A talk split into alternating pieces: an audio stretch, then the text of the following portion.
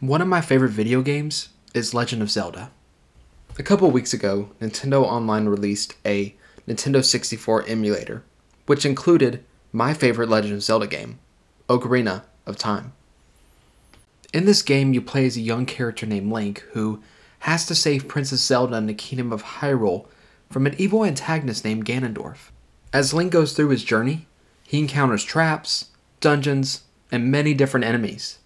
And even though I've played this game before, I still make mistakes. I miscalculate jumps, I accidentally step on traps, and I even lost a few battles.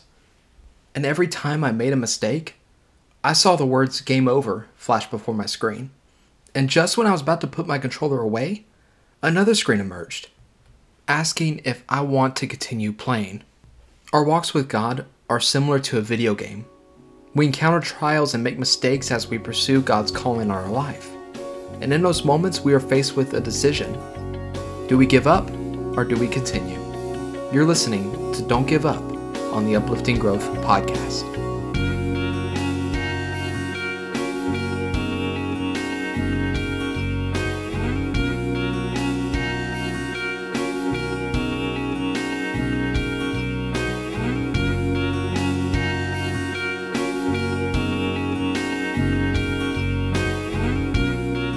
There is nothing like feeling God's call on your life.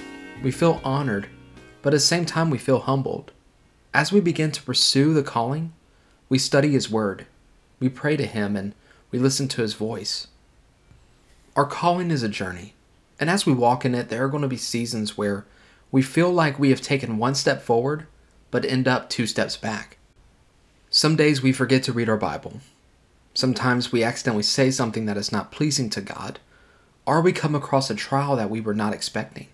And in those moments, we start to see the words flash again game over. In those moments, we are at a crossroads, just like playing a video game. Do we keep playing or do we give up? I know these moments are difficult, but we are called to continue.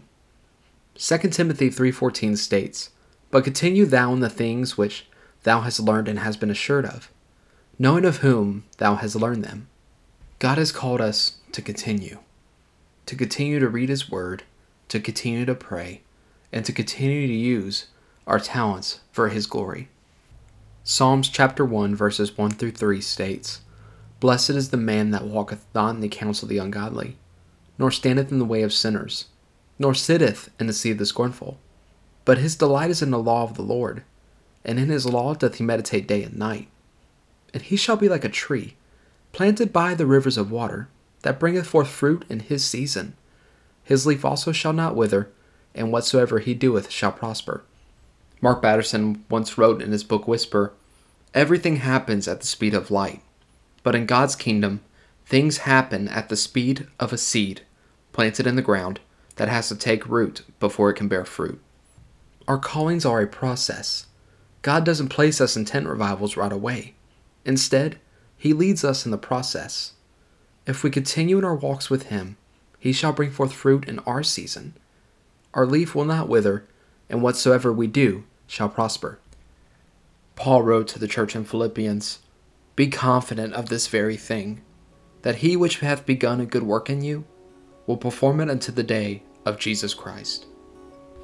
So when you feel like you can't continue, remember, be confident of this very thing that God is going to complete a good work in you, and He's going to perform it until the day of Jesus Christ. Thank you guys for listening today, and I pray that this devotional has encouraged you to continue to pursue God's calling on your life. If this podcast has been a blessing to you, share this episode and give us a rating and review so that we can let others know about this project. Thank you again, and I pray that God's strength and favor will be with you all. In Jesus' name,